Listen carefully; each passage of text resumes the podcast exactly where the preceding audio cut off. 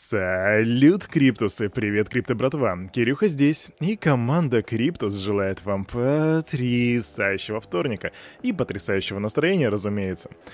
А у нас сегодня пасмурно, Сочи нам дает такое серое небо, поэтому под человую музычку я предлагаю вам перейти к распаковочке рынка, а потом посмотреть, какие же новости у нас есть на сегодняшнее утро. Раз, два, три. Вух. Ребятки уже подготовили рынок, я просто нажимаю Cryptos Channel, и, ну, в принципе, ничего такого, чего бы я не ожидал. У нас тут 5 больших пузыриков, которые показывают рост, на остальное все это красный цвет, минуса и минуса. Ничего удивительного. Что же по нашим крупным игрокам, крупным игрокам, крупным монетам, а, биткоин 42 086, но за последние сутки он опускался ниже 40 тысяч баксов, то есть он там был 39 с чем-то, так что имейте это в виду. Эфир 3111, он также опускался ниже 3000 долларов. Доминация биточка у нас на этом рынке составляет 48, растет. Капитализация рынка 1,95. Все, мы болтаемся ниже 2 триллионов. Индекс страха и жадности, что удивительно, не в районе где-то 10, а составляет 21 пункт. Вообще недалеко отходя от рынка, от рынков и от новостей, скажу, что инвесторы сохраняют пока что медвежий настрой, и многие даже выводят свои бабки из криптофондов. Так, за последнюю неделю 207 лямов баксов покинуло криптофонды. У меня есть график, я вам его скину в комментарии в Телеграме, чтобы вы могли ознакомиться. И это уже получается у нас как бы с вами э, четвертая негативная неделя подряд. Я представляю, как вы устали, ребятки, но я с вами.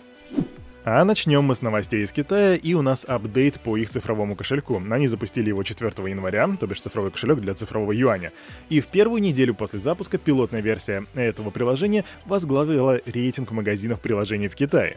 Также, согласно исследованию App Annie, загрузка приложений в App Store превысила показатель WeChat со встроенной функцией мобильных платежей. В субботу, кстати, этот кошелечек уже уступил первое место видеосервису Kyoshu, вроде так он произносится. Я не знаю, что это такое. И вообще, кстати, на протяжении недели этот э, кошелек цифрового Яня также лидировал в магазинах приложений Xiaomi. Так что, судя по цифрам, которые у нас есть, эта штука становится очень популярной в Китае. Американское подразделение криптобиржи Binance создаст пространство в метавселенной Portals на блокчейне Solana. Binance US откроет свое пространство в Portals для предоставления последних новостей, графиков и событий крипторынка в виртуальном мире.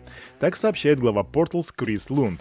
Я напомню, что FTX US также готовится к созданию собственного офиса, также в том же Portals. Так что у нас получается такая некая конкуренция, посмотрим, что будет. Апдейтик по Казахстану. Я напомню, что 5 января хешрейт в Казахстане упал до 12% из-за отключения интернета. И вот к текущему моменту, пока вот парень у микрофона это говорит, эти потери сократились до 2,2%. Об этом говорит нам btc.com.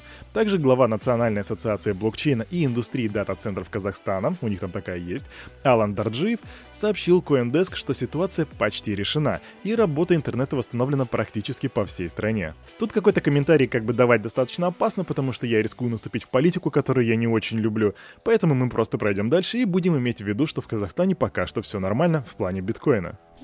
Легендарный инвестор Билл Миллер в интервью Wolf Track сообщил, что хранит половину своего инвестиционного капитала в биткоинах. Миллер также отметил, что а, значительную часть криптовалюты он приобрел на уровне 30 тысяч долларов. Кстати, тут недалеко уже до 30 снова. Извиняюсь.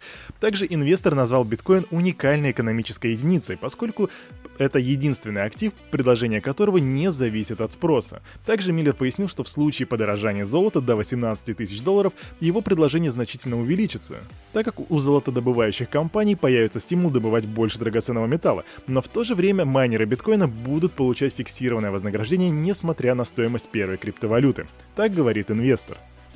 Ethereum будет играть главную роль в мировых финансах в ближайшие 10 лет. И это говорю не я, это говорит директор по инвестициям Pantera Capital Джои Круг. В интервью Bloomberg он сказал, вернее спрогнозировал, что в течение 10 лет 50% всех финансовых транзакций будут связаны с крупнейшим по капитализации с альт альткоином, то бишь с эфириумом. А если перевести часы на 10-20 лет вперед, то очень высокий процент мировых финансовых транзакций, возможно даже выше 50%, в какой-то форме будут иметь отношение к эфириум, так предполагает Круг. Также, по его словам, конкурирующие блокчейн-сети не могут создать серьезную угрозу доминированию эфирио, эфириума. Директор хедж-фонда отметил, что платформа Виталика Бутерина становится центром финансовых услуг вместе с развитием сферы децентрализованных финансов, то бишь DeFi. Кирюха, а что за Пантера Capital? Что это такое? Это такой американский криптофонд, который был запущен в 2013 году, и компания создала впервые в США хеджевые и венчурные биткоин-фонды. Так что вот кто эти ребята. Однако скажу, что в этом интервью слишком мало конкретики. Возможно, просто они не хотели углубляться в какие-то технические детали, но мне персонально их очень не хватает. Так что меня Джои Круг не убедил. Извиняюсь.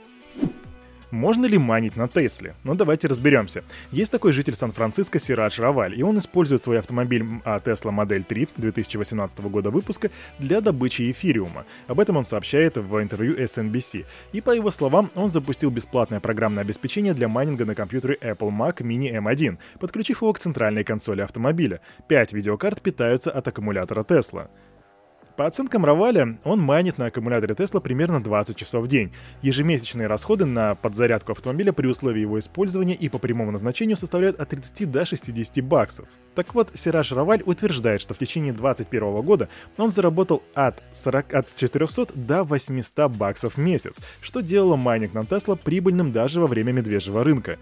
И вот тем не менее есть такой хакер, который хакнул третью модель, а Тесла, его зовут Томас Сомерс, и он усомнился в возможности получения такого высокого дохода. А наилучшая оценка, которую я бы дал для хешрейта графического процессора в Model 3, будет примерно 7-10 мегахэшей в секунду. В настоящее время, при скорости 10 мегахэшей, это принесет доход в размере около 13 баксов, в эфириум без учета каких-либо расходов. Это замечает Сомерс. Насколько правдива одна или другая сторона, я не берусь утверждать, я не технический специалист, хотя, возможно, они есть. Так что, ребятки, напишите в комментариях, кто из них, по вашему мнению, прав. А у меня тут апдейт по поводу Mozilla. И я напомню, что 31 декабря 2021 года команда сообщила в Twitter, что они используют сервис BitPay для криптопожертвований. Они написали примерно следующее. Балуешься Dogecoin, держишь немножко биткоина и эфира, а мы используем BitPay для криптодонатов. Ну, такой намек. Так вот, это заявление привлекло внимание множества людей, в том числе и одного из сооснователей, а его зовут Джейми Завинский, ну, то бишь, сооснователей Mozilla. И все они раскритиковали дружественное отношение компании к криптовалютам, заявив, что такое отношение как бы уничтожает нашу планету, потому что, ну, типа, не зеленая тема. Ну а теперь суть апдейта. Насколько вы заметили, там было слово «доги». Поэтому сооснователь доги Билли Маркус не ставил без внимания неприятный инцидент. Он категорически раскритиковал скоропалительное решение Mozilla и написал в своем твиттере, что компания подалась давлению невежественной и эмоциональной интернет-толпы, а также высказался об экологических издержках бумажных долларов, которые Mozilla по-прежнему принимает для пожертвований, а также он прошелся по всей банковской инфраструктуре. Спасибо вам за то, что вы поддались давлению невежественной эмоциональной интернет-толпы. Подождем, пока эти ребята не заговорят об экологических издержках бумажных долларов и всей банковской инфраструктуры. Я уверен, что у них будет такой же уровень разочарования по поводу их собственного постоянного воздействия на окружающую среду. Ну, собственно, да, как парень у микрофона и говорил, тут у нас, ребятки, с вами двойное дно.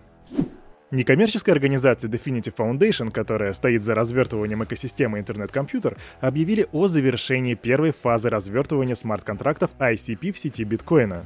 На первом из трех этапов разработчики обеспечили возможность генерирования пороговых подписей, применяемых для биткоин-транзакций. Дальнейшие шаги предполагают создание тестнета и полную интеграцию сети интернет-компьютер для первой криптовалюты.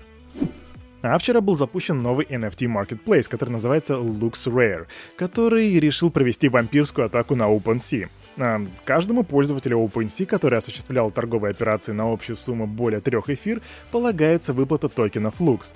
Также токены Lux можно стейкать и получать вознаграждение. Они формируются за счет комиссии в размере 2%, которые платят пользователи LuxRare в ходе осуществления торговых операций. Слышь, Кирюха, а почем там стейкают-то сейчас? Ну, пока что у них стейкинг идет под 3000% годовых, но, как мы всегда знаем, как это всегда бывает, по мере того, как будет прибывать больше пользователей, эта процентная ставка будет падать. А на этом на это утро у парня за микрофоном все. С вами был Кирюха, команда Криптус желает вам потрясающего настроения. И помните, все, что здесь было сказано, это не финансовый совет и не финансовая рекомендация. Сделайте собственный research, развивайте финансовую грамотность и прокачивайте критическое мышление. До свидания.